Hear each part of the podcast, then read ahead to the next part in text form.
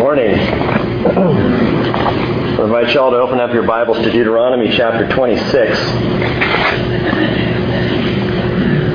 Beginning in verse 12, Moses is still teaching, still on the east side there of the Jordan River. And he says, When you have finished paying all the tithe of your increase in the third year, the year of tithing, then you shall give it to the Levite, to the stranger, and to the orphan, and to the widow, that they may eat in your towns and be satisfied. You shall say before the Lord your God, I have removed the sacred portion from my house, and also have given it to the Levite, and the alien, the orphan, and the widow, according to all your commandments which you have commanded me. I have not transgressed or forgotten any of your commandments. I have not eaten it while mourning. I have, uh, nor have I removed any of it while I was unclean, nor offered any of it to the dead. I have listened to the voice of the Lord my God. I have done according to all that you have commanded me. Look down from your holy habitation from heaven and bless your people Israel, as the ground and the ground which you have given us, a land flowing with milk and honey, as you swore to our fathers.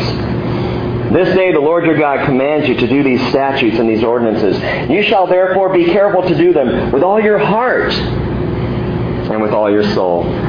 You have today declared the Lord to be your God, and that you would walk in His ways and keep His statutes, His commandments, His ordinances, and listen to His voice.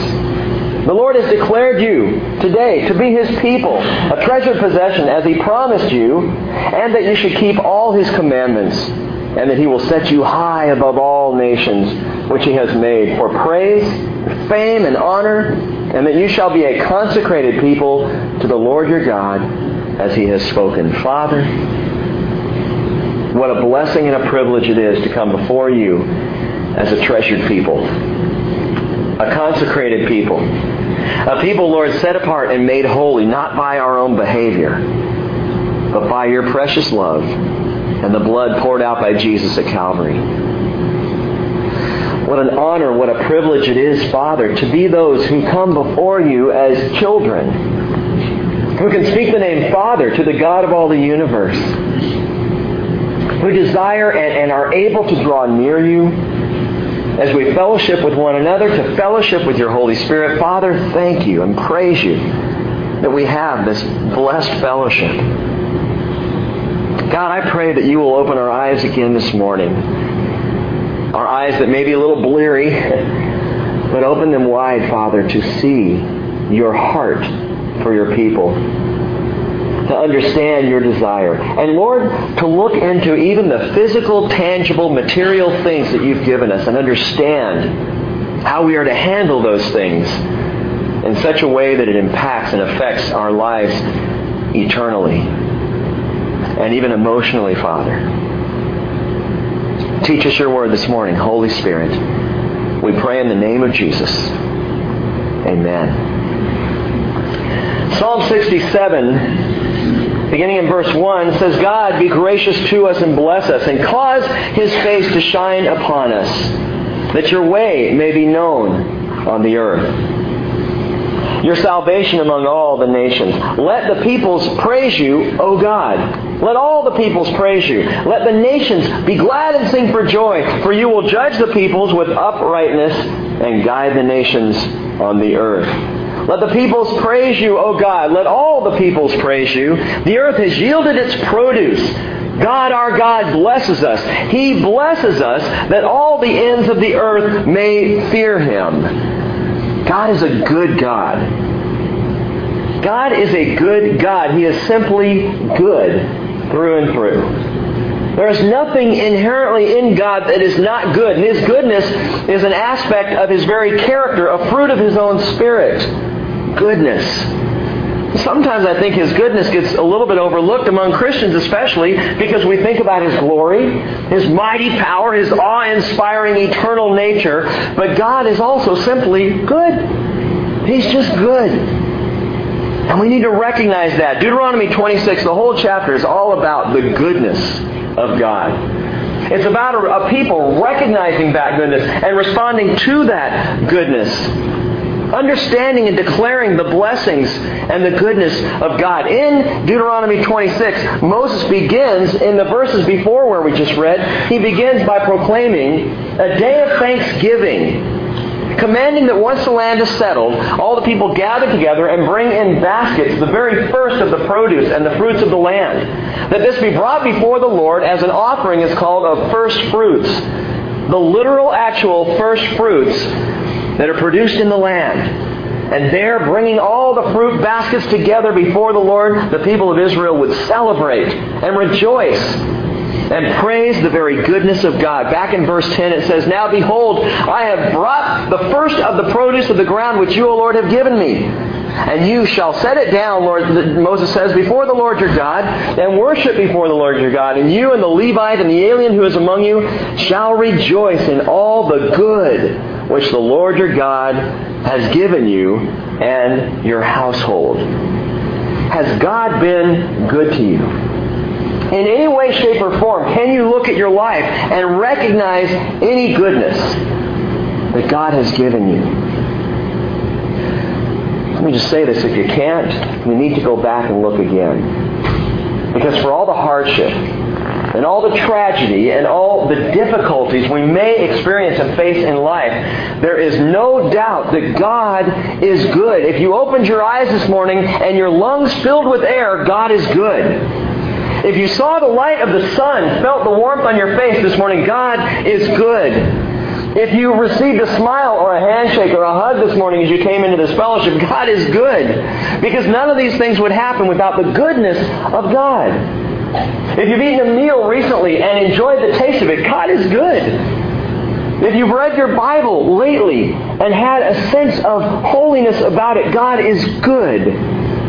He is a good God. And Moses gives the people this opportunity to proclaim this goodness. He says, Man, when you come into the land, bring the first fruits and, and just rejoice in the simple goodness of God. The closest modern example to this would be our Thanksgiving.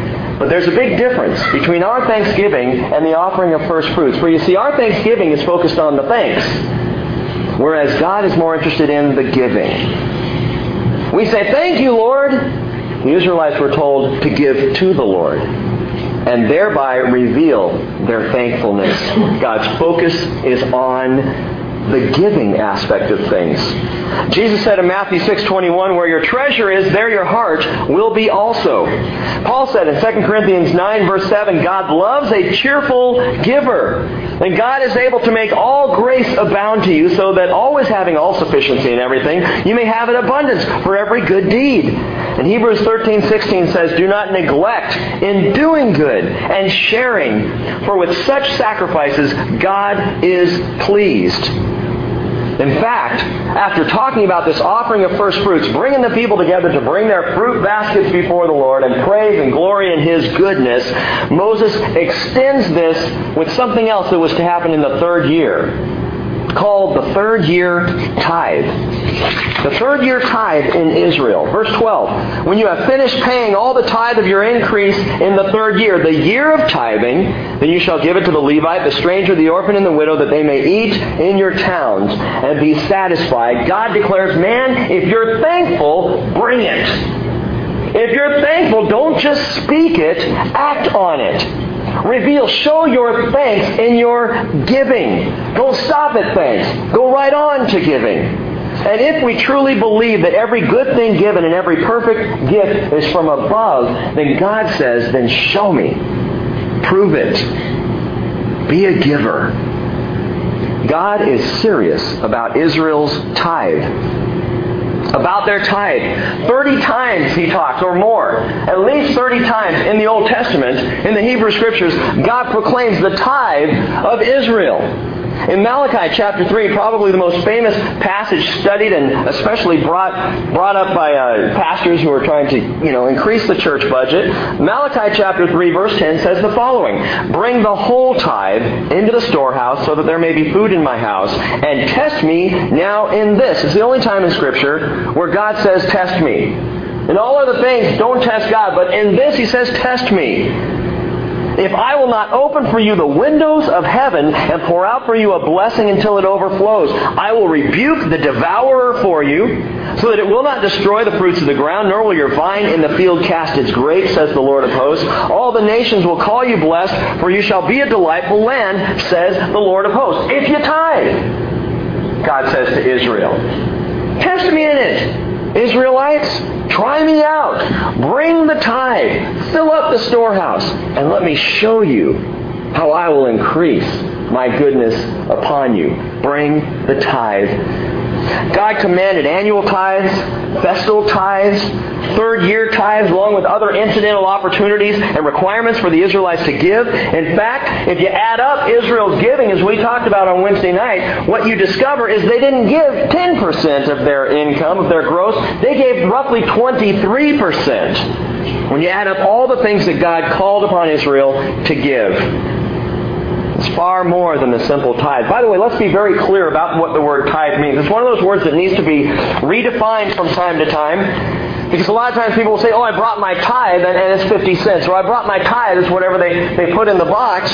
Well, tithe does not mean giving. Tithe literally means 10%. We get the word tithe from an old English word that just means 10. But the Hebrew word that's translated tithe is asarah. And asarah means an accumulation of ten. In other words, the picture is gathering up and collecting up an entire 10% and bringing it. That's the meaning of the word tithing. It's 10%ing. Now I'm going to get my personal opinion on this right out on the table so you don't have to guess where I'm coming from. I believe that the practice of tithing is not only Hebrew and Old Testament, I believe it's biblical overall. Personally. I don't think it's going to be a right or a wrong issue for you. It's not a make it or break it issue as far as getting into heaven goes. It's not a salvation issue. But I believe truly in my own life, because I have tested it, that the concept of tithing is biblical not only for Israel, but for the church as well. In fact, I'll go further. The most sound financial advice I could possibly give and this is the only area in which I would give financial advice. You don't want it from me in any other area. But in this area, spiritually, the most sound financial spiritual advice I can give you is to tithe. If you come to me and you say, Rick, I'm having just a little bit of struggle with my faith, but you know, I'm I'm consistent in my attendance. I study the Word. I love to worship, but I, I, there seems to be something I cannot get beyond. I would say, how's your giving? Because, gang, tithing or the lack of it, the inability of us to release financially, is one of the last great strongholds against our faith. It's one of the things that, that Satan, I believe, uses the most. I will believe God for every other thing, but when it comes to giving, I'm going to have to get back to you, Lord, on that one. I'm going to have to hold off because I'm not really sure that you're going to take care of my needs especially if I part with 10%. I mean, that's, that's out there. That's crazy. Cheryl and I had this conversation for, I don't know, 10 years of our marriage. She kept saying, why don't we just tithe? And I kept saying, why don't you look at the bills? I don't see how I can shave off 10% right off the top. It's impossible. Which is a word you never want to use with God. Impossible. Because with God, all things are possible. So this morning, here's what I want you to do. I want you to understand and look at. I want to chip away a little bit at this stronghold, especially if it's a stronghold in your life. With the reminder that I have no idea what anybody here gives, which is really good for me because I can really dive into this without worrying about making you feel guilty. And that's not what this is about this morning. There is so much more. I prayed earlier. There is a material slash eternal, material slash spiritual issue here. This is one of those areas where the physical runs headlong into the spiritual, where there is something physically we can do to increase our faith, to deepen our spirituality, to actually draw us closer to the Lord. People ask, how can I get closer to God? I'll tell you one way. One way to begin doing it is tithing. Uh, well, that sounds so legalistic. It's not. Watch this as we study. Three things I want you to pay attention to this morning. Three areas, and if you're taking notes, you can jot these down as an outline. The first is my aptitude for giving. My aptitude for giving. Second is my attitude toward giving. My attitude toward giving. And thirdly, my altitude in giving. My altitude. So my aptitude, my attitude, and my altitude. Let's look at the first one. My aptitude for giving, which is just the basic question. What am I apt to give? Well, what is my tendency in my finances with the Lord? According to Barna Research Group, 9% of born again Christians tithed their income to churches in 2004. 91% did not. 9%, that's not even a tithe of Christians of born again Christians who are giving a tithe. Now, if you think, well, that doesn't sound too good, and this is just statistics, gang, but the number of Catholics that tithe is roughly 1%. The average American household gave a total of 2% of their income to religious centers, quote unquote, not necessarily even churches. What are you personally apt to give? Something we're set on at the bridge is when we come across things in Scripture, when we come across biblical truth, we're not going to shy away from dealing with what the Bible says about it. Even if it's difficult, even if it's uncomfortable, what are you apt to give?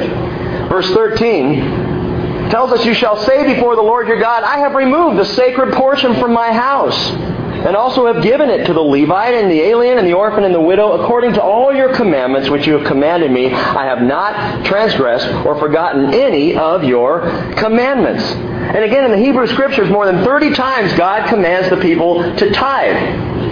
In Malachi chapter 3 that we read a couple verses from a few minutes ago, that section begins with God saying that anything less than a full tithe from Israel is robbery. That's how serious God was about it. He says in Malachi 3 verse 8, Will a man rob God? Yet you are robbing me. But you say, How have we robbed you? In tithes and in offerings something we've had to deal with as we've been studying the Old Testament is the questioning does, does God change? Is God the same in the Old Testament as He is in the New Testament? Now, I would hope that most of you would say, absolutely, He's the, cha- he's the same. Jesus Christ is the same yesterday, today, and forever. He has not changed. And so, what God desires of His people and what He hopes for His people and what He longs for His people to understand, I don't believe is any different. No, we're not under the law anymore. We're not bound by the Old Testament rules and ordinances. But that doesn't change the fact that they are perfect. That there's something in them for all of us to learn and understand. And boy, it shakes me when it says, You are robbing me in tithes and offerings. Now, I've heard this many times before, but many people say, well, okay, that's the old law, so the tithing thing, it just doesn't apply to me. First century Christians didn't see it that way, gang.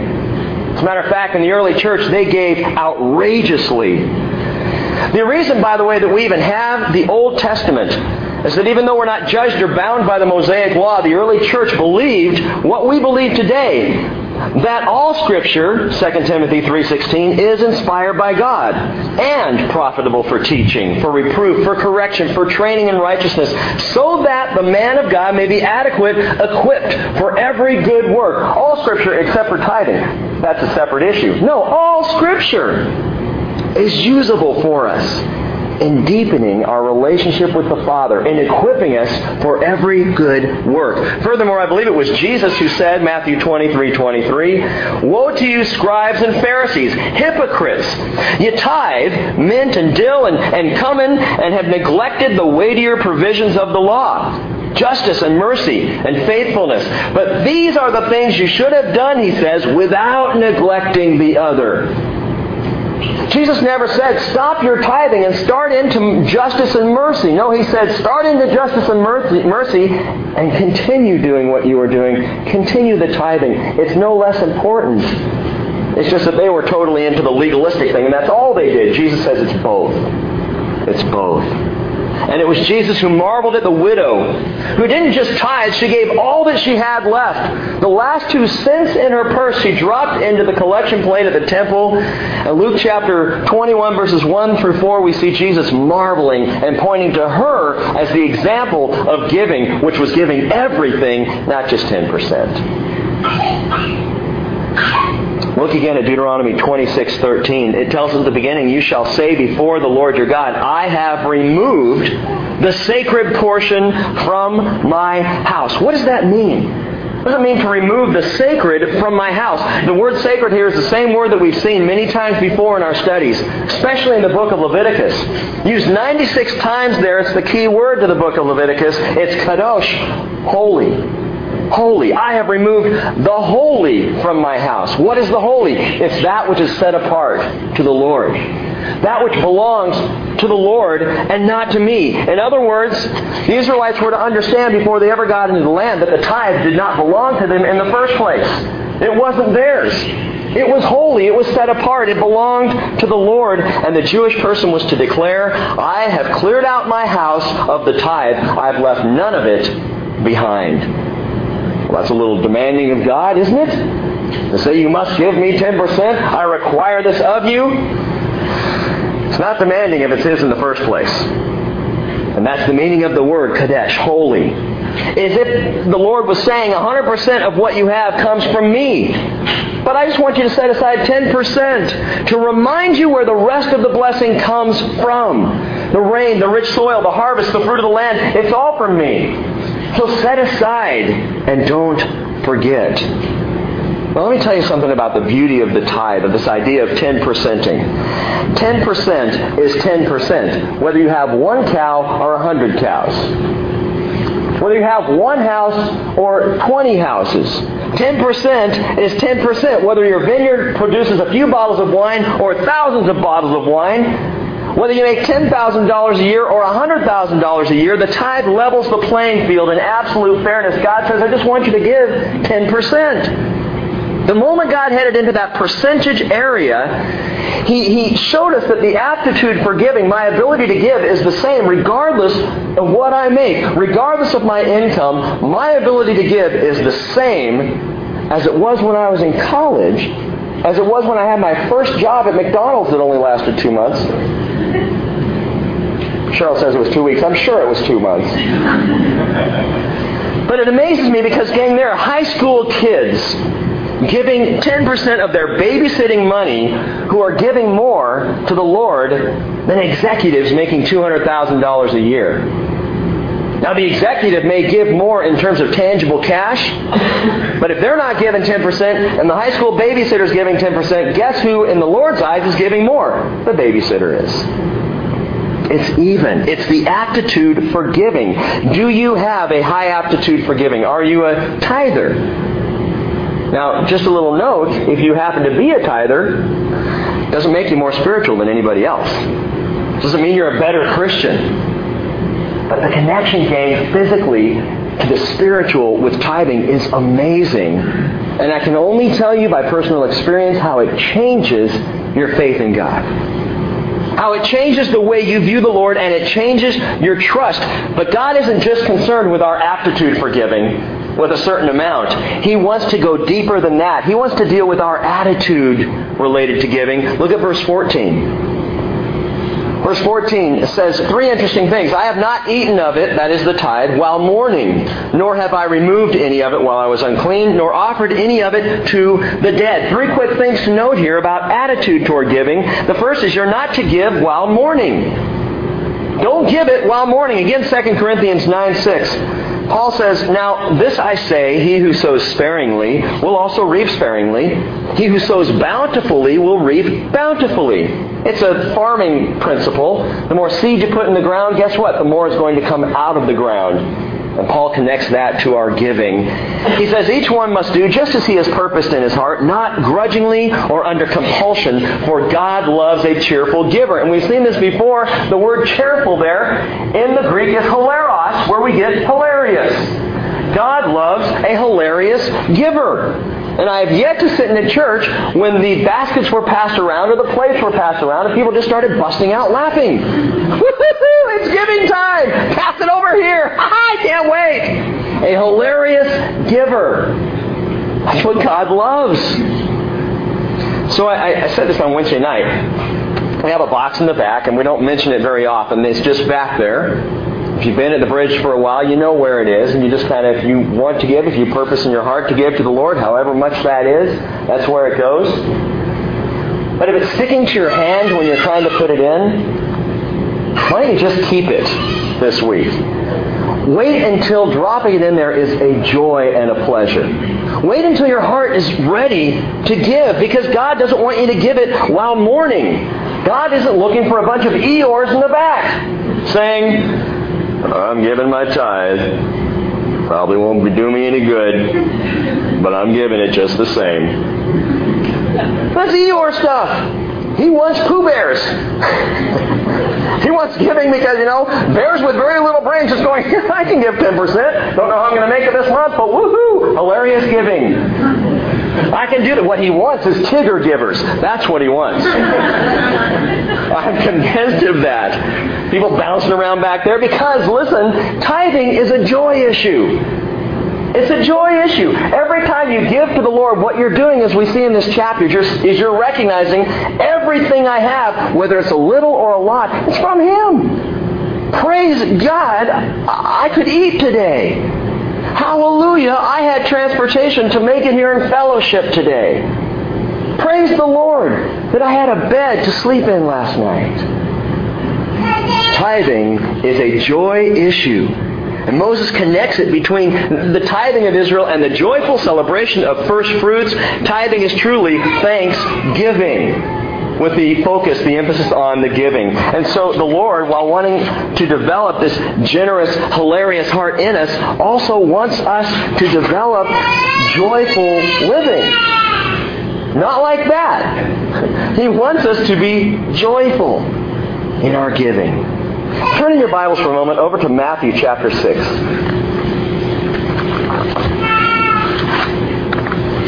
I've shared before that it was 35 years of my life before I finally decided I'd test him in this. Before I finally decided, I was pastor for, for years before this, for about 11 years. I functioned as a pastor and did not give because, you know, as a pastor, we really couldn't afford it. My giving was to the church it changed some things in my life. But I'll tell you what broke for me. What finally made me say, all right, all right, Lord, okay, we're going to give this a try. We're going to test you in this. It was this passage right here. Matthew chapter 6, verse 25. Listen closely to what Jesus has to say. So for this reason I say to you, do not be worried about your life. Now stop right there. Just a show of hands. How many of you worried about your life in the last two weeks? Go ahead. My hand is not up as an example. It's up because I did many times. Don't be worried about your life as to what you're going to eat or what you will drink, nor for your body as to what you will put on. Is life not more than food and the body more than clothing? Look at the birds of the air, that they do not sow, nor reap, nor gather into barns, yet your heavenly Father feeds them. Are you not worth more than they? And who of you, by being worried, can add a single hour to his life? And why are you worried about clothing? Observe how the lilies of the field grow. They don't toil or spin. Yet I say to you that not even Solomon in all his glory clothed himself like one of these. But if God so clothes the grass of the field, which is alive today and tomorrow is thrown into the furnace, will he not much more clothe you, you of little faith? Do not worry then, saying, What will we eat? Or what we will, will we drink? Or what will we wear for clothing? For the Gentiles eagerly seek all these things. For your heavenly Father knows that you need all these things. But he says, Seek first his kingdom and his righteousness, and all these things will be added to you. So do not worry about tomorrow, for tomorrow will take care of itself. Each day has enough trouble of its own. Don't worry. God's going to take care of the needs. He knows what your needs are. He knows all of your needs. And the question I had to deal with in reading this passage is do I believe it or not? Who else is warm? Can we turn the heater off? Let it. When I see people fanning in you know late October, I think probably should. Thanks, Russ. I read this passage, and I, I had to come. This is a wall that I ran into. I, I mentioned it being a stronghold against faith. Personally, in my life, I had to deal with this. Do I believe that God is going to take care of me or not? If I don't believe it, then I, I have no business giving anything to the Lord. Because I've got to take care of my family. I've got to provide for my kids' future. I've got to provide for my wife and, and my home. Because God's not, I don't know, well, He could, maybe, I don't know if He's going to do it. And when you're there, you're going to have trouble giving. Do you believe that God cares about you? Do you believe that He is aware of you? Do you believe that He's going to meet all of your needs? You want to give hilariously, cheerfully, tiggerly? Trust God. Trust God. You see the connection between giving and faith. Trust God. That's what it's about.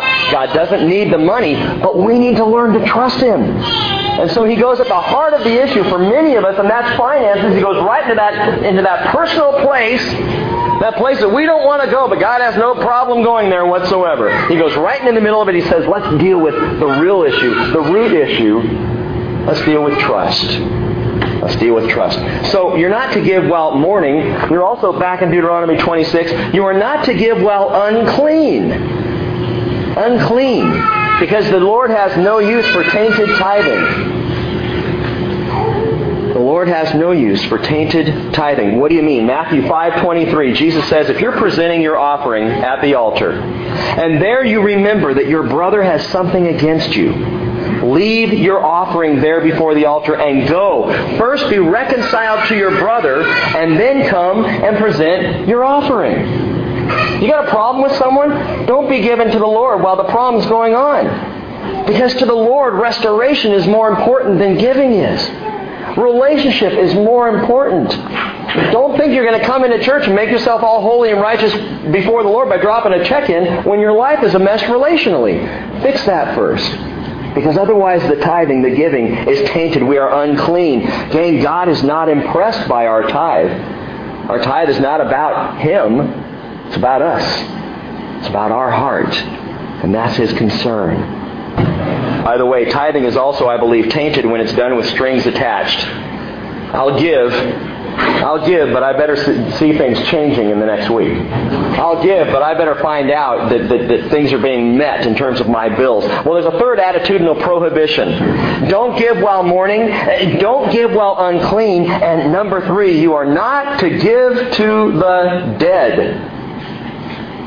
Now that seems pretty easy. when was the last time you wrote a check to the dead? Now this was something that was a pagan issue. And so the Lord said, don't give your tithes, your offerings to dead things. Don't focus on the dead as the pagans did. What's interesting is that even today, in Roman Catholicism, you can still buy an indulgence from some, for someone who's already died. Don't give to the dead. God will take care of them. You, you can actually purchase a lesser amount of time in purgatory, which purgatory is a whole other thing we'll have to talk about another time.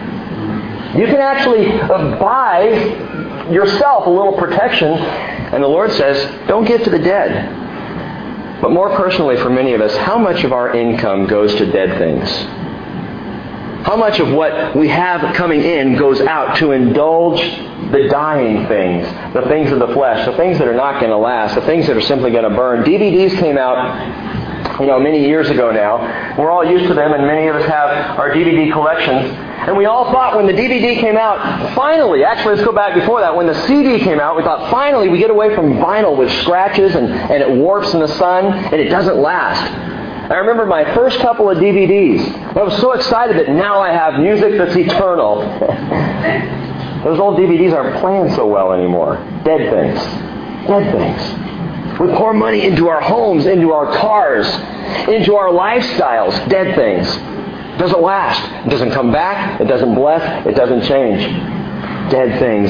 How much do we indulge in dead things? You're not to give to the dead.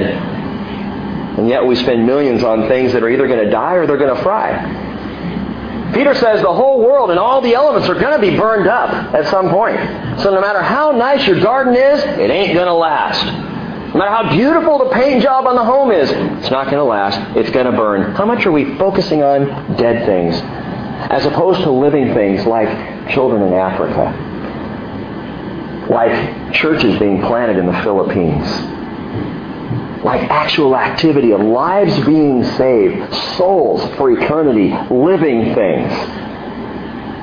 That's where God calls our money to go because the Lord wants us to be invested in life and not death. Well, looking back at verse 14, it tells us, I have listened to the voice of the Lord my God. I have done according to all that you have commanded me. My aptitude for giving my attitude toward giving, and finally, number three, my altitude in giving. What in the world does that mean? Well, I had to pick an A word and it kind of fit. Verse 15. While they were giving, they were to pray this prayer. I love these words. Look down from your holy habitation from heaven and bless your people Israel and the ground which you have given us, a land flowing with milk and honey, as you swore to our fathers. I use this word altitude because the whole idea is looking up. While I'm giving, it's not watching the money go in, it's watching the Father, praying to the Father, keeping my eyes fixed on the Father while the giving's going on. And you know how easy it is to give when you're looking at the Lord. Man, take it all, Father. I'm amazed by you. I'm in wonder at you. I love you, Lord. I trust you to bless me in such a way that all this just doesn't matter. When you're watching it go in, when your altitude is down, it's much more difficult to give to tithe. And when you're looking up, when your altitude is high, God is good. He knows our needs before we even need them. And so the very act of giving, I don't know if you've ever looked at it this way, maybe you have, it's worship. Your giving is an aspect of your worship. Because as the Israelite, while you're giving, you're praying. You're saying, Lord, I trust you to bless. Lord, you have been so good to me. Lord, praise you. Thank you. Thank you. As the giving goes on. And listen to this, down in verse 18. The Lord has today declared that you, his people, he has declared you to be His people, a treasured possession, and He has promised you that you should keep all His commandments, that He will set you high high in altitude, high above all the nations, which he has made for praise and fame and honor, and you'll be a consecrated people to the Lord your God, as he has spoken. If only Israel had understood this. If they had understood what was behind the tide, the trusting in the Lord, that it literally would elevate them altitudinally. Is that a word? I don't know. But it would take them high. The Lord saying, I will lift you up above all nations. You do this, you trust me, and the context here, gang, is tithing for Israel. If you will tithe and follow through on this, I'm going to raise you up. And the nations will be absolutely blown away by how blessed you are. Why did that never happen? Because they never trusted Him. Because they didn't follow through on the tithe.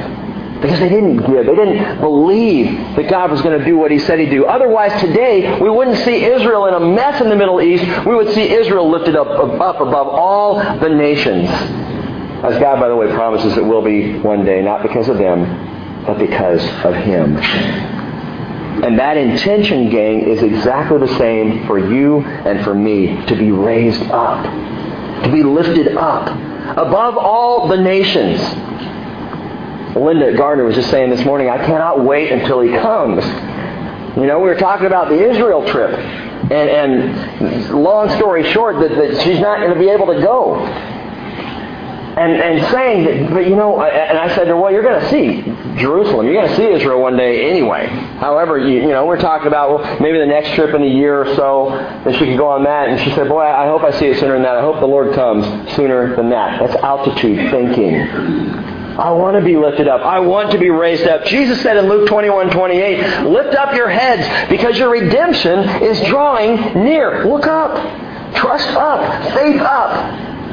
Not down into all the physical and tangible and material and financial things. That's downward focus. Lift your eyes to the altitude that God has called us to. 1 Thessalonians 4.16, a verse I haven't read in a while but needs to be read often. For the Lord himself will descend from heaven with a shout, with the voice of the archangel and the trumpet of God, and the dead in Christ will rise first. Then we who are alive and remain will be caught up together with them in the clouds to meet the Lord in the air, and so we shall always be in the Lord. It's high altitude belief, trust, faith that affects my giving, and my giving, gang, affects my altitude. My ability to look up, to be drawn up in the life that I'm living. Now, don't misunderstand me. You can't buy your way up. Don't increase your giving simply because you're hoping to get a higher seat on a higher cloud. It's not going to work that way. You don't increase your tithe to increase your altitude. But giving, better yet, tithing, listen to me on this, it deepens your faith. It's how it works. It deepens your faith. If you want a deeper faith, that's a great place to start. If your faith is just fine and you don't feel like you need to get any closer to the Lord, don't worry about it. But I'm not sure if I know anybody who feels that way. Don't we all want to draw near to Him? Don't we all want to be close to our Father? Don't we want to be treasured by Him? Well, listen, final thing. There's something the Lord wants His people to see in all this money talk, and it's a value that's absolutely huge. Verse 18 again says, The Lord has today declared you to be His people, a treasured possession. This word treasured in the Hebrew we talked about Wednesday night, it's segula. It sounds like a name of a creature in Star Wars, but it's a Hebrew word, segula, that simply means treasured. King James translates it a peculiar people, and I know some of you can buy that a little easier than treasured. You just look around and think, yeah, peculiar's right. But it indicates something, segula. I mention it for this reason. The word indicates a treasure chest. A treasure kept close, guarded, protected, affectionately loved, watched over. A treasure chest. And Peter, picking up on this in 1 Peter 2 9, says, You're a chosen race, a royal priesthood, a holy nation, a people for God's own treasure, for God's own possession. Or again in the King James, you're a peculiar people. And I'll tell you, there's nothing more peculiar than tithing. It doesn't make a lot of sense in the world. It doesn't make sense financially. I'm not telling you that if you determine to start giving 10% in your life, that suddenly it's all just going to work out beautifully. Suddenly everything is going to add up with the calculator because I still haven't been able to make it add up. And yet I've never missed a meal. And I've never had to go without clothes on my back, which I'm sure you appreciate. And I've never been out in the cold. God has always provided His way, His unique and blessed way. God's desire for us as much as it was for Israel, it is for us to be a treasured people. Treasured, loved. This is what he wants, a people for his own possession. And by the way, turn this one over. Look at it in the reverse. Jesus said in Matthew 6:21, "Where your treasure is, there your heart will be also." Well, Jesus, what's your treasure? You know what it is, don't you? It's you. It's me. We are His treasure. And where your treasure is, there your heart will be. And His heart is for His people. Oh, Rick, how do you really know that? Because I saw His heart burst open wide for me on the cross. I saw Him give up everything. Jesus didn't just give 10% or 15 or 20%. He gave 100% of who he is. Paul says in 2 Corinthians 8 verse 9, you know the grace of our Lord Jesus Christ, that though he was rich, yet for your sake he became poor, so that you, through his poverty, might become rich. That's Jesus' example, 100% giving all that he had to give. Living a life in abject poverty, not having a place to lay his head while he walked on the earth. He was a pauper. The only reason he was buried in a rich man's grave was to fulfill prophecy, and the grave wasn't even his, besides, he didn't need it for long. As he was out of there quickly. Why does God invite us to give? Because where your treasure is, there your heart is. And gang, God wants your heart. He wants your heart. And I want to challenge each and every one of you. I don't know where you're at in your giving to the Lord, in your trust for the Lord. But I want to challenge you to give him your heart. Give it to him. And see what happens to your faith. Father, this is one we need help with. Because we do love you. But our flesh, when it comes to money, Father, is, is very tight. We find ourselves in that uncomfortable place of wanting so badly to trust you, but just not believing it's going to work. Father, this fellowship is incredibly generous. We have been amazed since day one at the way people at the bridge have been giving. And so, Father, even as we pray and consider this this morning, we recognize, Father, it's not a matter of needing more money in the coffers. It's not that the bridge needs more finances. Lord, it's that, well, this fellowship does need to give more spiritually there is a great distance between where we are as a, as a body and where we could be in terms of faith when it comes to our giving.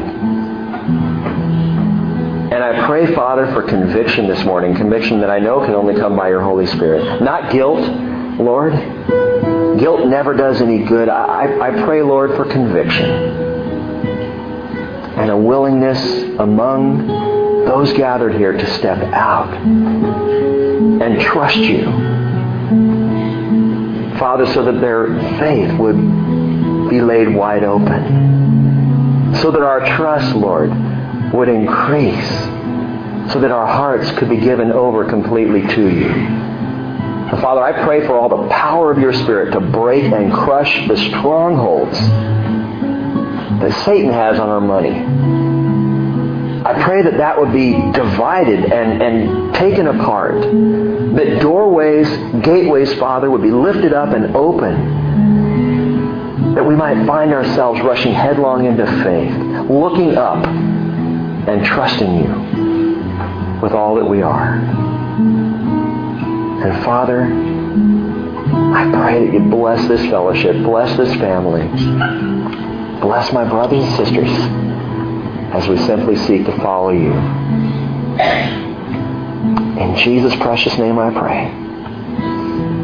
Amen.